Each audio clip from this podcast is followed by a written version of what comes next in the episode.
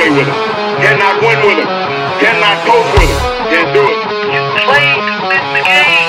I mean, listen, we talking about practice. Not a game, not a game, not a game. We talking about practice. Down goes Frazier. Down goes Frazier. You are now locked in to the Clock Dodgers podcast. Dodgers Podcast. episode number 125. This is a Clock Dodgers fantasy football episode where we dedicate 90% of the show to fantasy football. Adam, you're the numbers guy, the math guy. Is 90% a fair number for me, or am I shooting way too high with that percentage?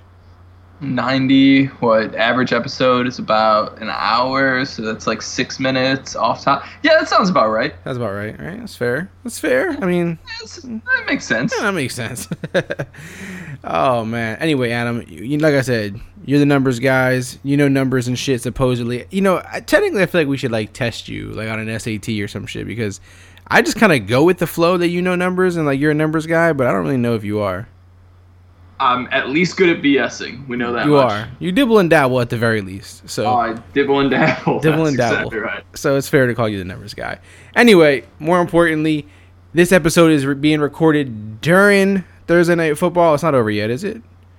uh, there's like two minutes left Two minutes left in the game. The Patriots, the Colts. It's been a pretty decent game. Mostly, if you're a Patriots fan or you have Patriot players in fantasy football, you're excited.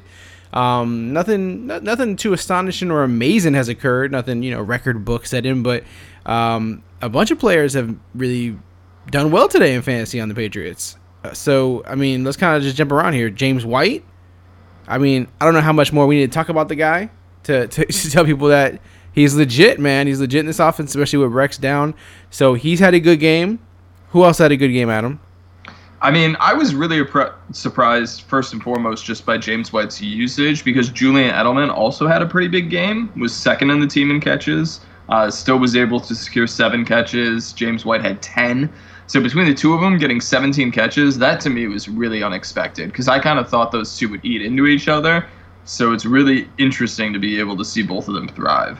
Oh, see, everyone says certain players can't thrive when other players are around, but uh, they're breaking that myth. There's they're not the only two that have caught well today. I mean, Gronk had what six catches so far. He's had over 70 yards. He hasn't had a touchdown, unfortunately. Um, Josh Gordon, a Josh Gordon side in, in New England is a beautiful thing. Josh Gordon has a touchdown today. Let me let me repeat that really quick for those who said he would be suspended. Josh Gordon has a touchdown today in New England. Are you surprised at him?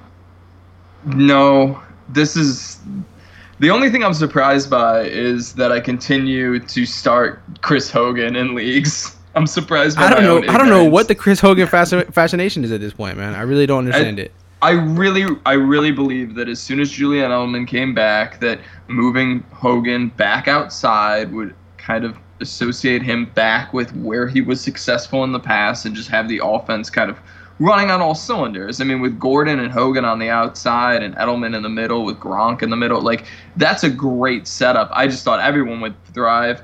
I mean, let's be fair. If Hogan catches that touchdown instead of Gordon, we're probably saying that Hogan had a great game or had at least a fine game because he would have had like 12 points in a PPR league. So, I mean, you know, a, a touchdown sways things. But yeah, Chris Hogan's kind of the only down point. Even even Sony Michel had a big game. He's going to end up going over 100 yards rushing probably. Uh, he's at 98 right now. Has a touchdown. So.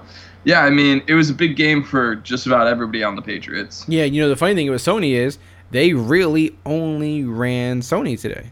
He's had almost 20 carries. Uh, the only other person that's carried the ball is James White twice, Tom Brady once, which was for a touchdown. Um, but Sony Michel was a bell cow running back today. He got the majority of the carries, and you know something we never see from the Patriots. And maybe is this a sign, like changing of the guard here? Are we gonna really get this? Are we really gonna get a well-rounded offense right now. One running back who carries the majority of the plays, a ton of passes spread all over the place to wide receivers and running backs and tight ends. Are we really getting that, or is this going to be typical Patriot fashion? Sony balls out this week, gets all the carries, and the next week he gets five carries, and we're like, what the hell just happened? No, I think this is kind of the way things are going to trend because ultimately there's not really anybody else there. I mean. James White James White is not a between the tackles runner. No. Uh, Sony Michel was brought in there to do exactly this, and I don't think they really wanted him to carry a huge workload in the first year. But from what we've seen from the Patriots the entire time Bill Belichick has been coaching that team, is that especially as the year wears on, they up their rush count a bunch. And most of the time, it's just because they're winning. They have games like the game tonight where they're up by more than two touchdowns and going into the end of the game. And they're able to just continuously run the ball down the other team's throat. And a lot of times rack up a ton of last minute yards. And like this time, Sony fell into the end zone. If, you know, if he doesn't have that late push, we wouldn't even be talking about him. Right. But because the Patriots can get into these form of game scripts, they're always, always going to have a successful running back. The problem with Sony though is James White. They kind of it's interesting. They both thrive and they both kind of cannibalize each other from reaching like the ultimate greatness because James White is, you know, as a PPR back, probably the best receiver outside of Alvin Kamara. And uh, as a rusher, Sony Michel's phenomenal. It's just that Sony's not going to catch any passes, and James White's not going to rush the ball. Although, you know, most people play in PPR leagues, so I don't think that's going to matter as much. For Sony, it could definitely hurt him in the long term if he doesn't score touchdowns. Because ultimately, you know, if he has a game like this, even 98 yards, if he's not scoring a touchdown and you're in a PPR league and he doesn't catch a single pass, like you're not going to be happy with that performance. Exactly. Yep. It's true, man. And you definitely want players on good teams. Like I don't know how more how much more that needs to be said. Like it's just teams that have good offenses and have explosive playmakers are gonna make plays. Like I feel like you gotta stop worrying about so much about is there enough ball to go around, you know, what's gonna be this, what's gonna happen here. Like if it's a really good offense, the chances are they have really high chances of scoring some points. So like that's that's what's coming to fruition here. And on the other side of the ball, the Colts, um, really just Eric, uh, just Ebron. I mean, uh, Swoop got a touchdown. Can we Swoop- not? Can I not even? I don't want to talk about it. I'm playing Josh, who's also Josh Big Big B, who's also a part of the Clock Dodgers community. Uh, has his own podcast uh, out there, uh, and he he has Ebron in the Scott Fishbowl right now, scoring 37 points, and like I can't even wrap my mind around that. Trust me, I understand because my opponent is also has Ebron. Oh, that's a fun week. It looks like we both get to suffer. Yeah, it it definitely seems that way. Yeah, shout out to Josh Fusion Fantasy Football. Um, but yeah, man, my opponent has him too. I was just looking at him, I'm like, oh yeah, I got James White, I got Gronk, I'm balling. I log in and wah, wah, wah. That's hilarious because I also have James White going, but I have Julian Edelman with him. Yeah, I actually do. I have Ebron. I mean Edelman. I don't think no, I don't have Edelman in that league, so I'm good. But yeah, um, yeah, Ebron is the friggin' man.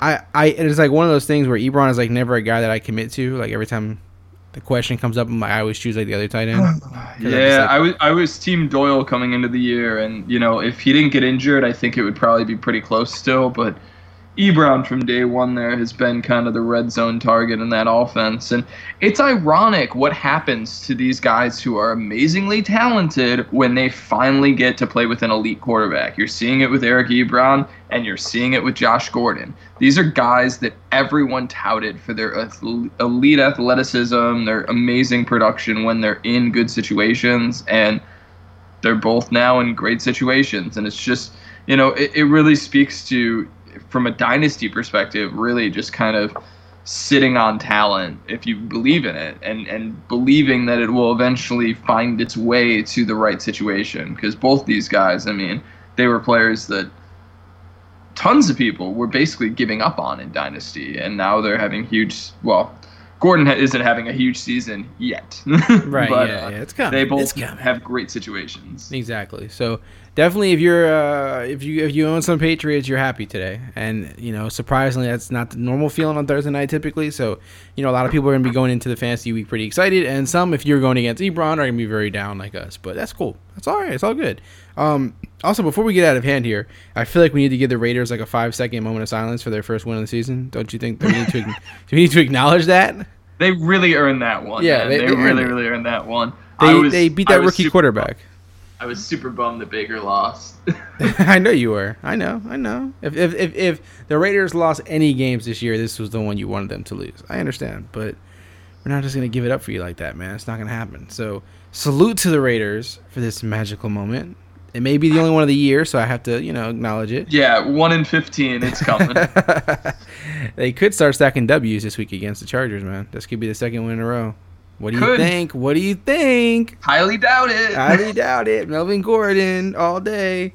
Uh, any players in that game in particular that stand out to you? Like any, anybody? Like, are do you trust any Raiders yet? Or are you still like I don't believe in the Jon Gruden way? I mean, how are you feeling, man?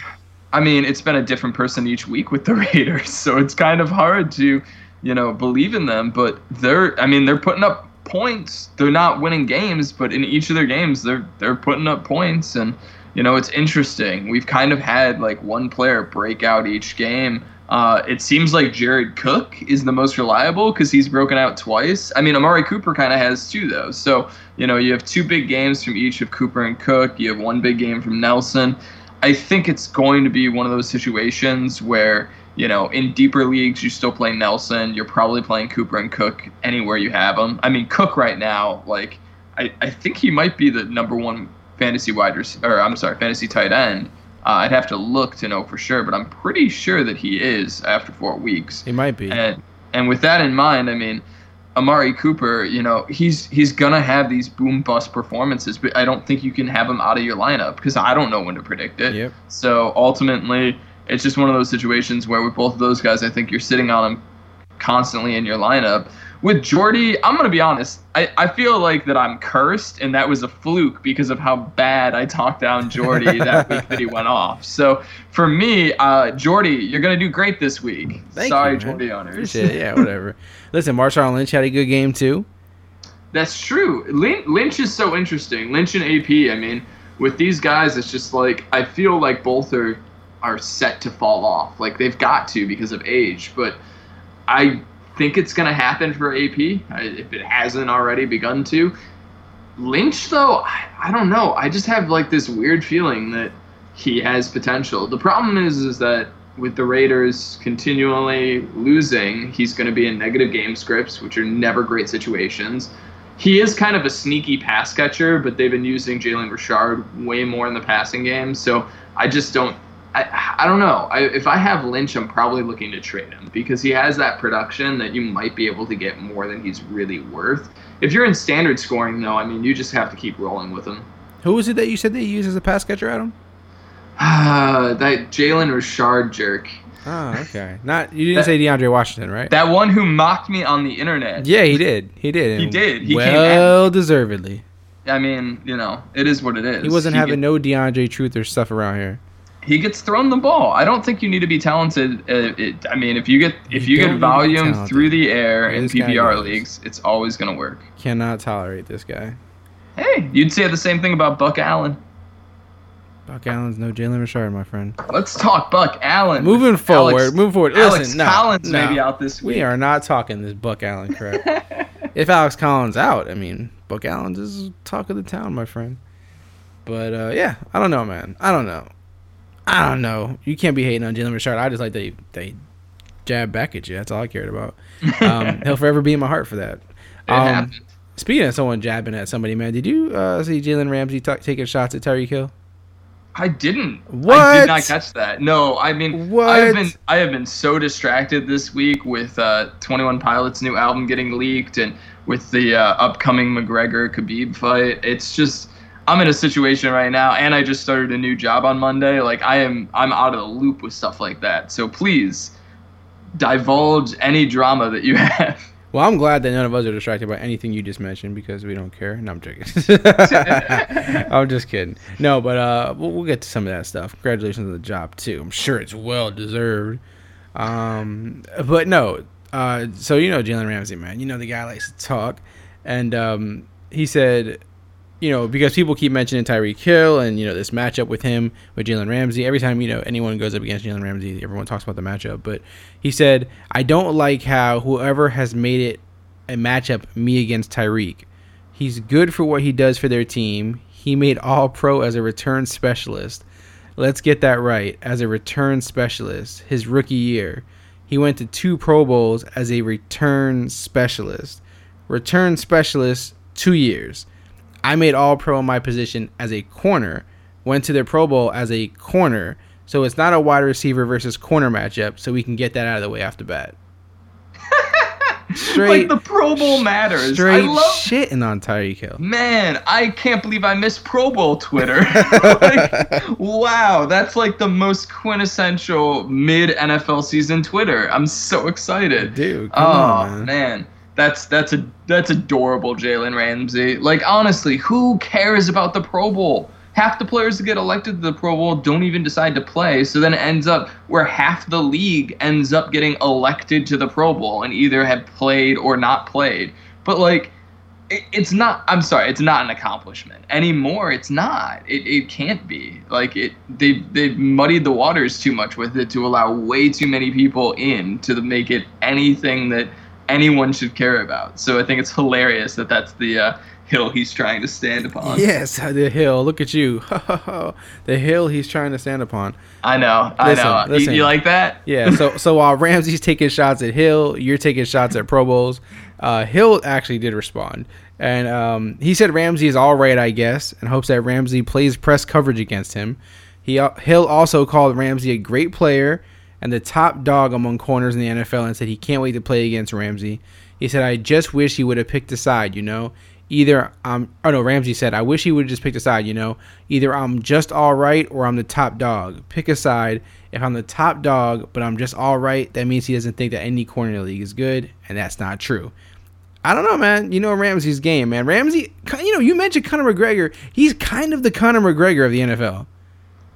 If you think about it, he talks all this shit every time before a matchup and tries to get inside his opponent's head every single week.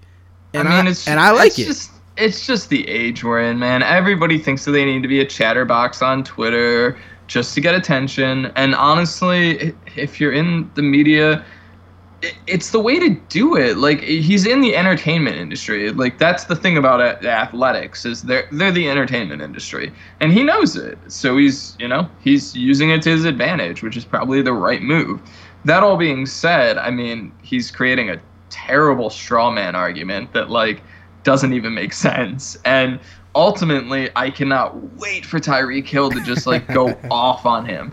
From a football perspective, Tyreek all the way. From like a real life perspective, like Tyreek Hill is such a shitty person that like I really oh don't my care about this situation. Or has done I shouldn't say he's a shitty person. I don't know. He did an extremely shitty thing that I would like to call him a shitty person for having done.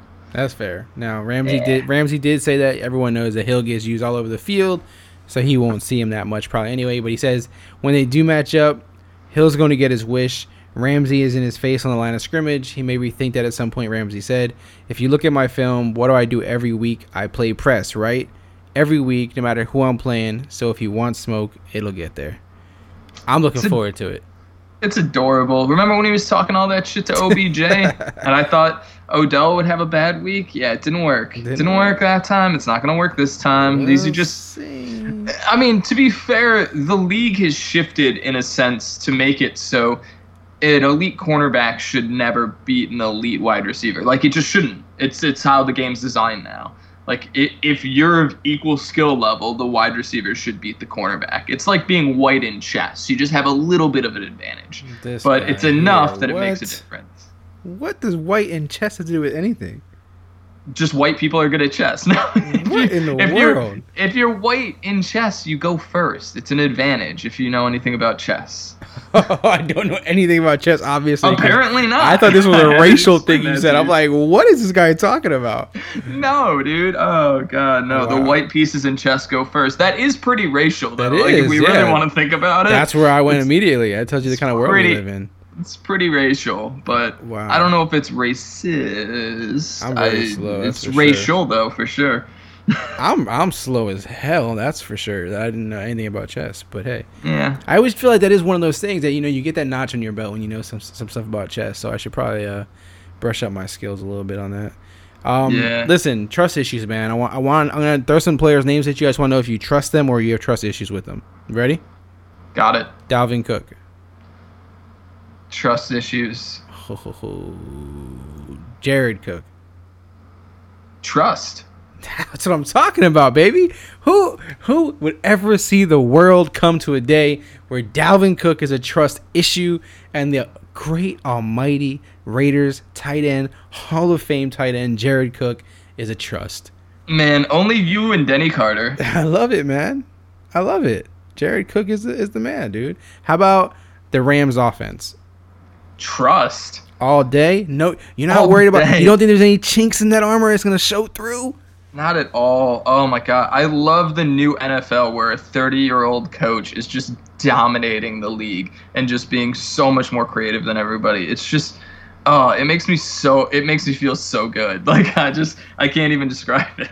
It's it's crazy, and that video still shocks me to this day, where he was like remembering plays from like years ago and stuff. I'm like, Oh, whoa, Like the guy is he's he's he's a literal genius at football. Yeah. Like it's going to be fascinating to see how this league develops over the next 5 to 10 years because the air raid offense, the offense that the uh, the Rams and the Chiefs are running right now, this style of offense is insane. And and it's one thing to like know how the rules have shifted to increase passing and especially at the beginning of the year with those ridiculous calls. I mean, things are going to balance their way out the rest of the year. But overall, regardless of the penalties, I think anyone watching the league right now can recognize that the quarterback play that's going on across the league is like it, it's way above anything I feel like I've seen in my lifetime. I feel like there are more elite quarterbacks playing right now, and we're only going to get that for a few more years because you're going to get your retirements from Brady and then from Brees and then eventually from Rodgers, and you're going to have a lot of these big name quarterbacks leaving. But the rise right now with these young quarterbacks, and then while still having these elite older quarterbacks, it's just the league is phenomenal right at this moment. I agree. I agree. Do you trust the Titans offense? No, Trust Never. issues. yeah, lots Tons of of trust issues all over the place. Now coming into the season, before now, you would probably say the opposite. No, no, I had trust No? issues coming into the Okay. year. Yeah, I, I don't know. I just, I just, like, I honestly, I, I had expectations of Derrick Henry coming into the year, and that being said, that was probably a really, I mean, obviously, that was a really bad assumption. I just wanted that to eventually work out, but it, it's not going to. But yeah, that offense looks awful. Mariota doesn't look poised. Like, it's, it's a rough situation, and I, I'm not sure that they're going to turn it around. I- It might not even be trust issues at this point. It may just be like, I'm just never gonna trust you type of thing. Pretty much. I just don't cut off at own this point. Any Titans except for Henry, and even when I anywhere that I own Henry, I'm not really starting him. I might start him this week in in a, in a league or two, but like, I mean, I I don't feel great about it. All right, here's another one. Mark Ingram. Trust. That's what I'm talking about. Suspended player coming back, and you trust him. Oh yeah. I mean, I think that what Alvin Kamara has shown is that he is just phenomenal, and I think that he's going to get a majority of the touches in that offense. But where he has been excelling the greatest is in the passing game. And I think that you're going to have a situation where he's utilized super heavily in the passing game. But Ingram, I feel like, I don't know for sure. He might be the better between the tackles runner, though. I feel like that's it's at least close. I would say that Ingram is the better between the tackles runner, but I could take either argument. Ultimately, though, yeah, I'm, I'm excited to see what Ingram can do. I Ingram's mean, gonna if you ball. if you've been waiting on him, you I mean you gotta you gotta play him. I feel like You got it. Ingram's about to ball out. Um, Cooper, not Amari Cooper because you just have to trust him. No, I'm just kidding. Uh, Cooper Kupp. trust At the level he's playing at now, do you trust him, or do you think it has to go that down? whole Rams off. I mean, no, I mean it's gotta it's gotta regress a little bit, but I mean that whole Rams offense. Like, here's a hot take. I think it's legitimately possible that the Rams have all three of their wide receivers in the top 24 at the end of the year, which is extremely uncommon. I could not tell you the last time that happened. Fire take, or it could be ice cold take. Who knows? Depends on who you ask. Yeah, we'll we'll see how the year ends up, but I mean those three are just phenomenal right One now. One more guy I want to throw at you before we move on. Tyler Boyd. Trust. Trust? How can you not? How can you not trust him? You know what's you know what's wild? I picked him up not in one but two dynasty leagues on the waivers off this offseason. Like it's it's insane what he's done. I mean, it was it was unexpected even to me and I you know, I was adding him, but ultimately like I never thought he was going to have this sort of a start and and honestly, I mean, it seems like for all intents and purposes it should continue. Like he's getting a good target share, he's being effective, that offense is clicking. I mean, it it's shocking to me honestly, but I'm I'm super excited to see where it goes. Yeah, I agree with you. I, I actually drafted him his rookie season in a lot of leagues, and like obviously that was horrible. um, but uh, yeah, I, I liked him coming out, and then like nothing happened. so it was like, Yeah. man, that was a bad move. And then now he wants to ball out. It is what it is, man. You can't win them all. Um, I want to jump over to some some questions that I've been getting on um, you know social media, different places. Um, so I got some that I gathered here, and these are just completely random. I'm just pulling them from apps and stuff. Um, all right, uh, from the fantasy dude, he has someone in his league who wants his Keenan Allen. He said he's being offered Dalvin Cook and his choice of Landry or Kupp for Keenan Allen and Lamar Miller. Would he should he go for it? And if he does go for it, which wide receiver should he take of the two? Uh, I think I'm, I think I'm holding here. I'd rather have Keenan Allen. I feel like Keenan Allen's the best player there, and it's just it doesn't feel like you're going to get enough back for him. Boo to you, Adam. I hate Lamar Miller, and just for him being there alone, I would do this trade. I like Landry and Dalvin Cook over Keenan Allen and Lamar Miller. I like Dalvin Cook and Kupp over Keenan Allen and Lamar Miller. How about that?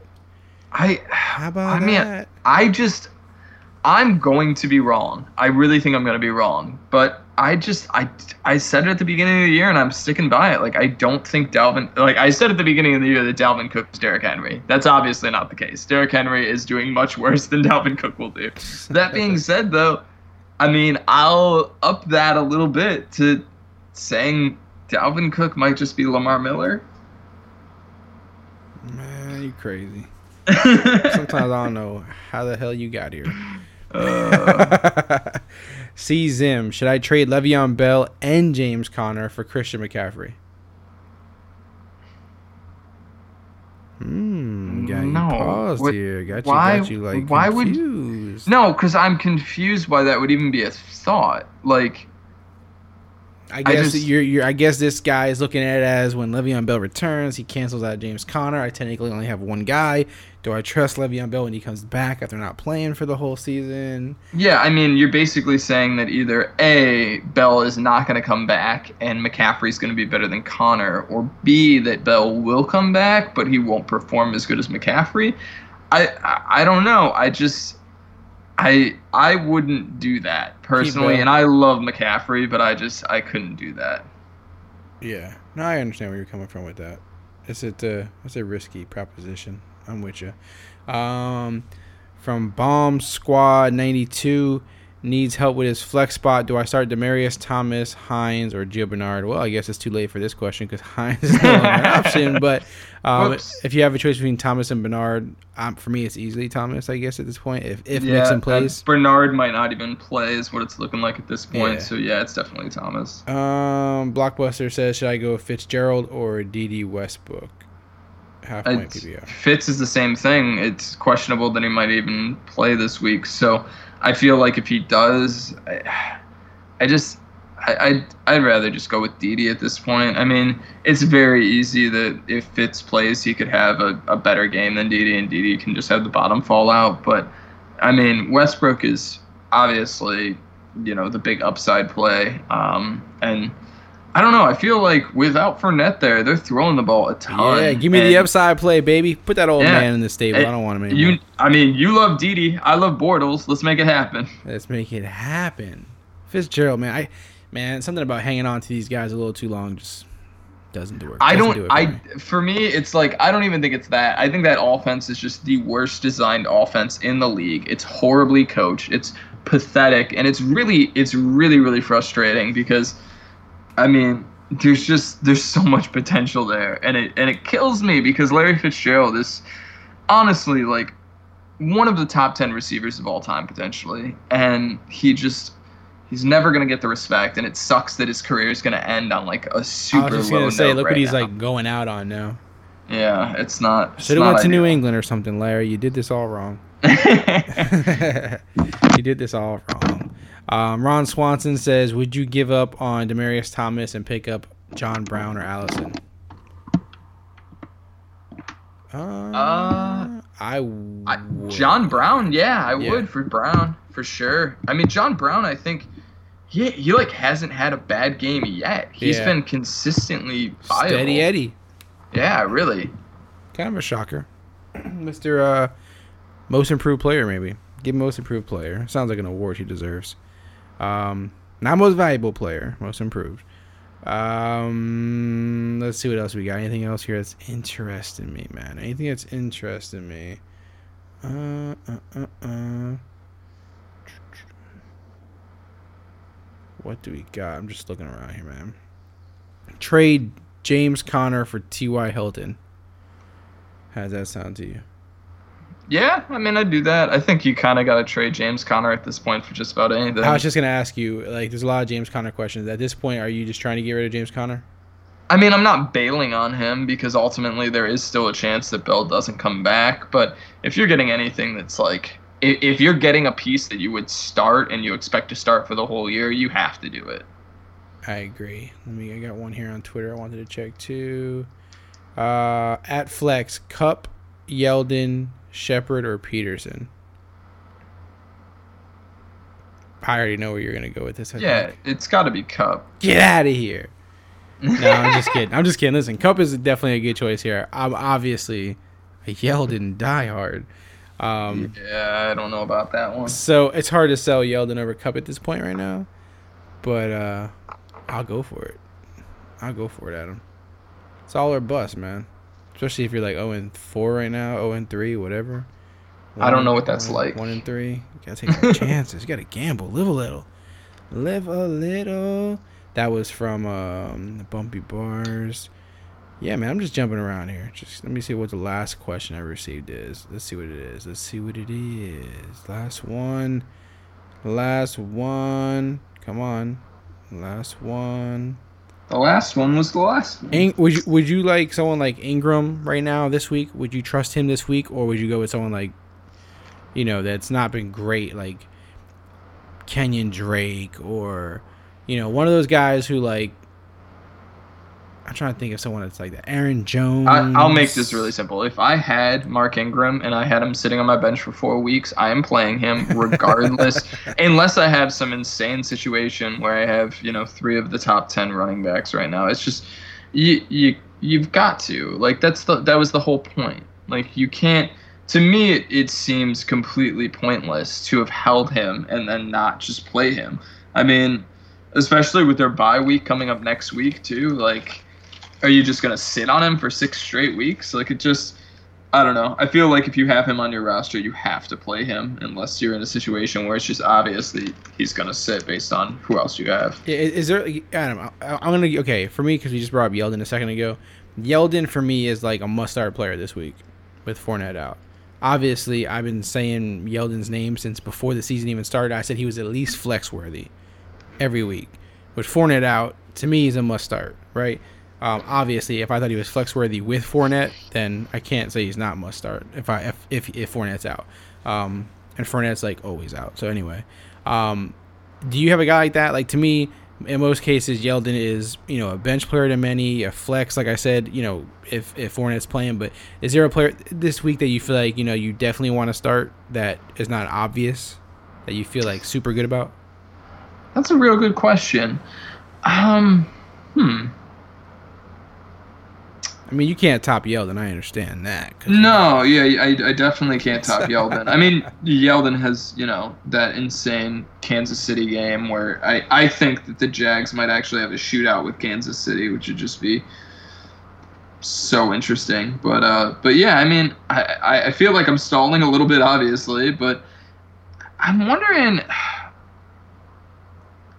I'm wondering if that guy for me this week is on Johnson. Like I I don't know if the Lions are going to use him like they should, which is a ton.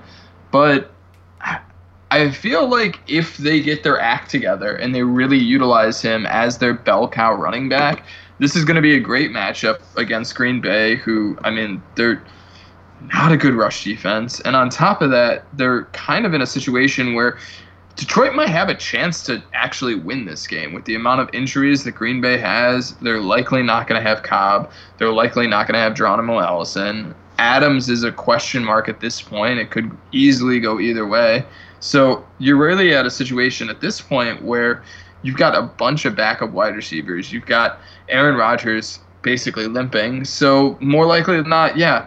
I mean, Aaron Rodgers is probably just going to go off and destroy my hopes and dreams. But based on all those factors, I feel like I'm starting Kerryon Johnson. Got it. I'm with it. Um, I actually had some foul or no foul set up for today. We kind of answered some of them already just in the discussion. So I'll just throw the last two that I have here that are left over still that were not answered during the show. Um, if you were building a new dynasty team today, you'd start your wide receiver group with Golladay over Tyler Boyd or Cooper Kupp? Foul or no foul? Man, that's so close. Um, I'm gonna say no foul. Yeah, I think Golladay is the one I'd want the most out of the three, but uh, but Cooper Kupp is so close. I, I don't know. I, I honestly, man, it, if it wasn't for Woods and Cooks being there, like that's so tough because I mean for Golladay though he's got Tate and Jones. Yeah, I don't know. I, what is your take on that? Because for me, like it's obviously Kupp or Golladay, but they're super close. Yeah, um, I feel like, but meanwhile, we're not saying Tyler Boyd, and all he has is AJ Green.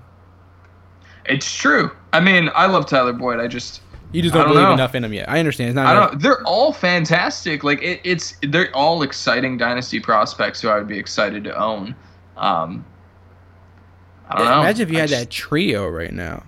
That's so funny you say that because we were talking trades earlier today, and in one of the trades, I could acquire Cooper Kupp, and if I did, I would have that trio. Wow, that's you might just need to do that. now we talked just, about it, just to have it, right? Yeah. Um, yeah. All right, cool. The next foul no foul, the last one I have for today actually is Conor McGregor will win versus Khabib this weekend at UFC 229. Foul no foul, Adam?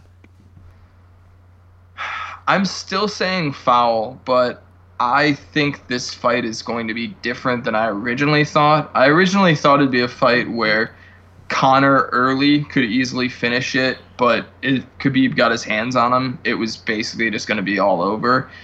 I'm kind of leaning more towards the situation now where I think it's going to be like a real interesting distance battle where they might kind of neutralize each other for a little bit of it, and we might get like kind of a weird, almost Wonderboy Thompson esque versus Tyron Woodley kind of dynamic. Not for the whole fight, but for like the first round or so.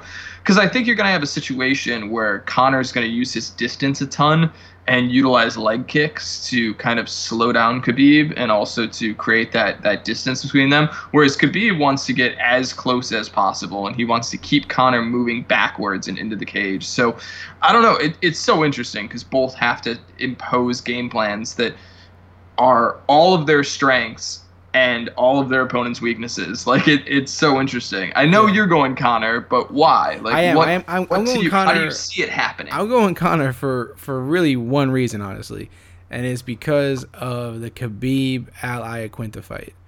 I cannot get that fight out of my head, and I know Iaquinta is like a wrestler, right? I get it, and but he went five rounds with Khabib, and I feel like he basically put together like the game film you needed to last with Khabib in there. And I feel like the way Conor trains, the way you know Conor is so, you know, like training is so, such a big deal for him, and I feel like he get he's so good at it with the time and all that kind of stuff that I feel like, and I think I heard even um, Brendan Schaub mention it with Joe Rogan on his podcast. Uh, he mentioned how for Khabib, I mean for Conor, he only has to really you know, it's the game plan is easy for Khabib for for Conor to to to defend against Khabib. Like it's it's like one thing really. Do you know what I mean? I know I know he's really insanely good at that one thing, but like it's just the one thing kind of. Um, and for for Khabib, you don't know what Conor's gonna do really. Do you know what I'm saying? So it's like I feel like it's easier for Conor to win. We we've seen Conor put down the biggest and the baddest fighters before. Obviously, Khabib has never lost, so you know it's a whole new thing for him. But I just feel like when I seen Ally, Al Iaquinta go that far with with Khabib, I'm like, how can Conor not? Like, if he just mimics what Al did and is way better than him as a fighter, like how can it not go his way? Do you know what I mean? It, it's such an interesting argument because I've heard it made a ton, and in that fight, Al Iaquinta lost every single round. But he and I can't remember what it But he ended lasted. up as, but he had multiple 10-8 rounds. Khabib did like. It doesn't matter if you last if No, you but- still lose. But if that's Conor though, Conor puts him out with one shot.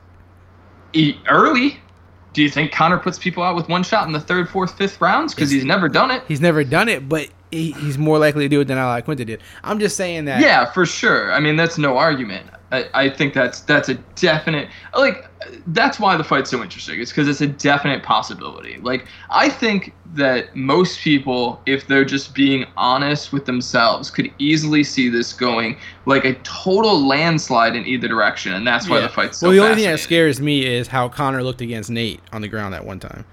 Um, Well, yeah, I mean, and terrifies it's me for Conor's It's side. not just against Nate. I mean, he he's shown that in a lot of fights. I mean, it it's one of those situations where the the thing that's interesting about Khabib though is Khabib's not great at keeping people down. Khabib's great at taking you down over and over and over and over again. And once he has a hold of you, he does not let go. And that's even what Al Iaquinta said in interviews afterwards, is that he thinks that the most dominant thing that Khabib does is that single leg takedown, where he just gets a hold of your leg and it's a, like a dog on a bone. He's not going to let go of that thing. And if he does that to Conor, you're just going to run into situations where Conor gets some big hits in, Khabib gets a hold of him, drags him down to the ground, and it's just a constant battle for Conor to get back up, just to get taken back down again. Like that's the one direction that it could go in a landslide.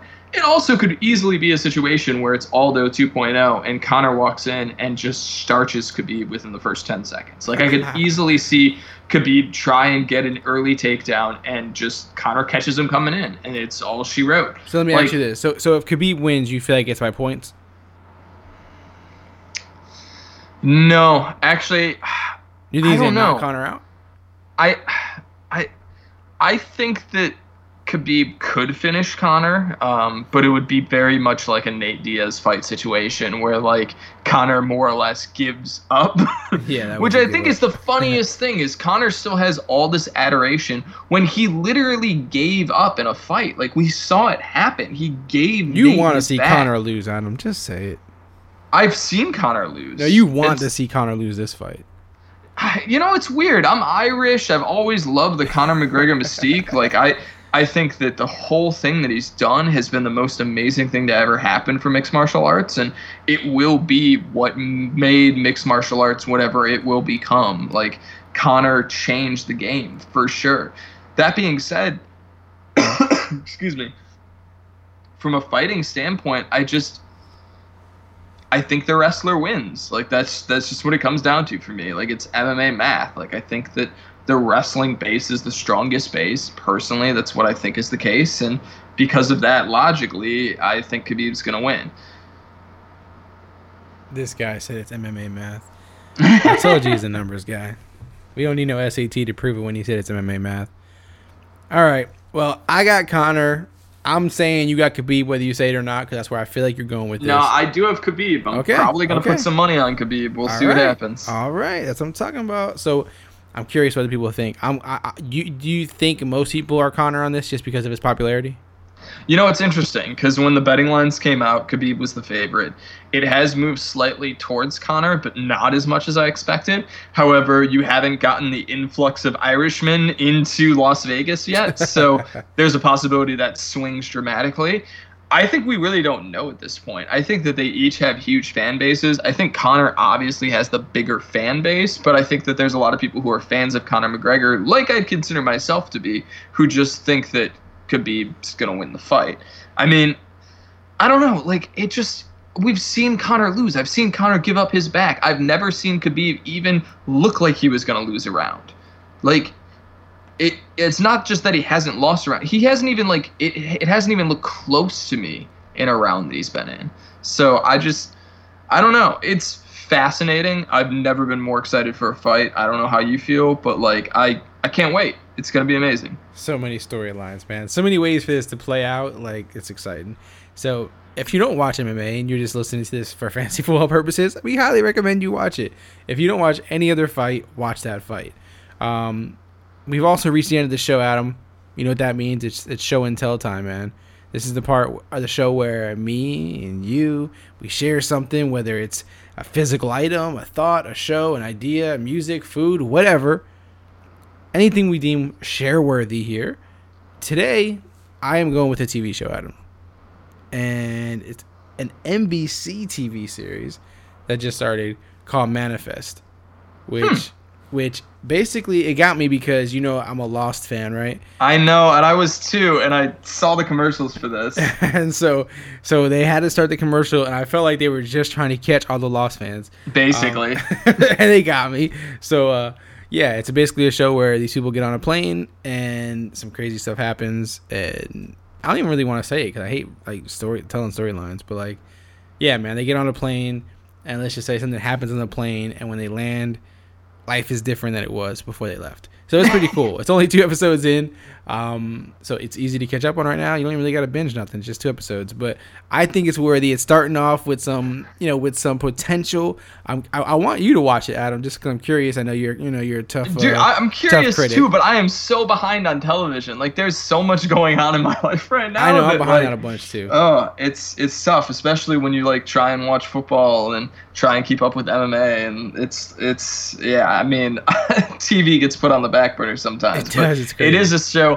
I, I'm probably not going to catch it until like the full season's out, but I definitely am going to watch it at some point, as long as uh as long as I don't forget or as long as you remind me. Yeah, I'm curious because I, I, I haven't even checked what people have like initially been saying about it because I always find it interesting when I watch a show and I go in with like no bias and I'm not looking at like what people are saying and what the ratings are. And like I'm, I'm generally like sometimes on the other side of that even like they'll be like oh the movie the show is horrible and I'm like what I actually liked it like what's wrong with it like there was a show one time on uh, I think it was NBC actually called The Event and it got canceled and I was like why they I remember the event. I watched every episode of yeah, that. I was like, why did they cancel that? Like, it was legit. It had some good stuff. So it's Oh, like, man. so it's like, you know, sometimes I can watch a show and love it, and people like hate it, and I'm like, wow, I didn't know like everybody I fall in love with so many shows that get canceled. Like, um, got uh, Torchwood, or no, Torchwood wasn't didn't necessarily get canceled per se, but that was that was an amazing series. Uh, the uh, what was it called? I think it was like the Touch or something like that. I want to say it was called the Touch. I can't recall for sure. Or no, this- I think it was just called Touch. There was a show. Was it the show where the guy brings people back to life or something? No, no. This is a show. The, the show that I'm thinking of is like um, about a. It, it's like a young kid um, who comes across as like having autism or being like on the spectrum, uh, and he's nonverbal. But what he actually is like seeing is the Fibonacci sequence in the entire world around him, and it allows him to like foresee events and stuff. It was so good, and it ran for two seasons, and I'm I, I can't think of the actual name of it now, and it's killing me because it was it was great. But there's there's a lot of shows like that. Like uh, I don't know if you're familiar with Jericho. Jericho is like one of the most famous shows for that, where it had I think it ran for two or three seasons, and it had like this amazing storyline, uh, and then just got canceled and never ended and it it just it had so many loose ends it's it's one of those that like I'd recommend but at the same time you'd feel the same way I did which is you get to the end of it and then you're like super super disheartened Yeah, it's a bunch of stuff like that happens, but and that's like you said, you, you like you give all this time to something, and it's like, oh, it's not on anymore. Like just randomly stopped. yeah I can't imagine what it feels like to be a writer on a TV series like that where you're like trying to create this whole world and you're working so hard to design it and then somebody just tells you like hey you can't finish it like that's that's got to be so disheartening Yeah, it's gotta be weird, especially because, like you said, you pour your heart into it. You think you're doing something good. You know, sometimes, sometimes even like the ratings and like the critics are saying you're doing something good, but just for whatever reason, like the network's not behind it or whatever, some weird political stuff. But I don't know, man. We'll see. But that's my show and tell. Manifest. Definitely check it out. Uh, if you've been watching it, hit me up. I'm curious what people are saying about it. But Adam, what's your show and tell today? Uh, Trench, 21 Pilots, go buy it. Go listen to it on YouTube. It literally just came out within like the last 10 minutes. I got the notification while we were doing this podcast that it dropped. Um, I'll admit it leaked earlier in the week, and I uh, I was a bad boy. I listened to the leak copy because I've already pre-ordered it. I've already bought concert tickets. I feel like I've given them my money, and I could not wait three days because uh, I, I don't care. And they also have a history with leaking music. They they leaked both of their sing well two of their four singles um, that they released for this album prior to when they were set to release. They also leaked their past album Blurry Face. So like to me it was it was whatever. Like I don't think they care. I don't know. Regardless, I've already given my money. I've listened to the album. Was it the exact w- same album, or was it like something anything different on it, or? it's it's so unique. Um, I was really blown away by the variation in styles that are used throughout the album and from like inside of individual songs, how they switch between multiple different styles almost seamlessly. Like 21 Pilots has always kind of done that. This album is the most well produced album they've ever done. Uh, and from a lyrical standpoint, it's it's honestly the most powerful album I think I've ever listened to. And I know that's like a really bold statement, um, but they particularly have a song on there called Neon Gravestones uh, that I think the uh, I think the outlet was Rock Sound, um, but uh, someone who wrote a review of the album said that they think that that song's going to save at least one person's life. Um, and when you listen to it, you'll know and you'll kind of understand what what the reasoning behind that is. Um, but 21 Pilots has always kind of dealt with topics that have to do with mental health and suicide, and uh, this album really does delve into that. Uh, it is very heavy lyrically, um, but it's also very interesting uh, from like a musical standpoint. I, I highly recommend it. It, it honestly, it's been like playing for me nonstop since I started listening to it, and I I love it, man. I've always been a huge Twenty One Pilots fan, but I'm I'm blown away. Like I was a fan long before Blurry Face came out, and when it came out, I was kind of skeptical. And overall, I feel like it has some hits and misses, but this album, it's it's one of those albums that just like it hit me really powerfully, and I'm I'm enjoying it nonstop, and I really recommend it. So go out buy Trench by Twenty One Pilots. Or get the leak. Ah, what was that?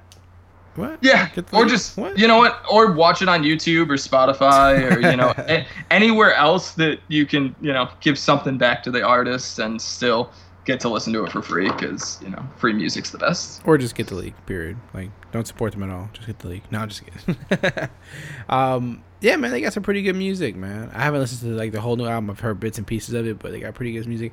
And you're lucky it leaked and you've been listening to it for like days now. Because otherwise, I'm like, oh, how you calling an album a classic and you only listened to 15 minutes ago? You know, you know those kind of people, right? Like an album comes out like 15 minutes ago, you couldn't even like listen to every track yet. And you're like, oh, this is a classic. This is a classic album. You're I mean, slow the- roll.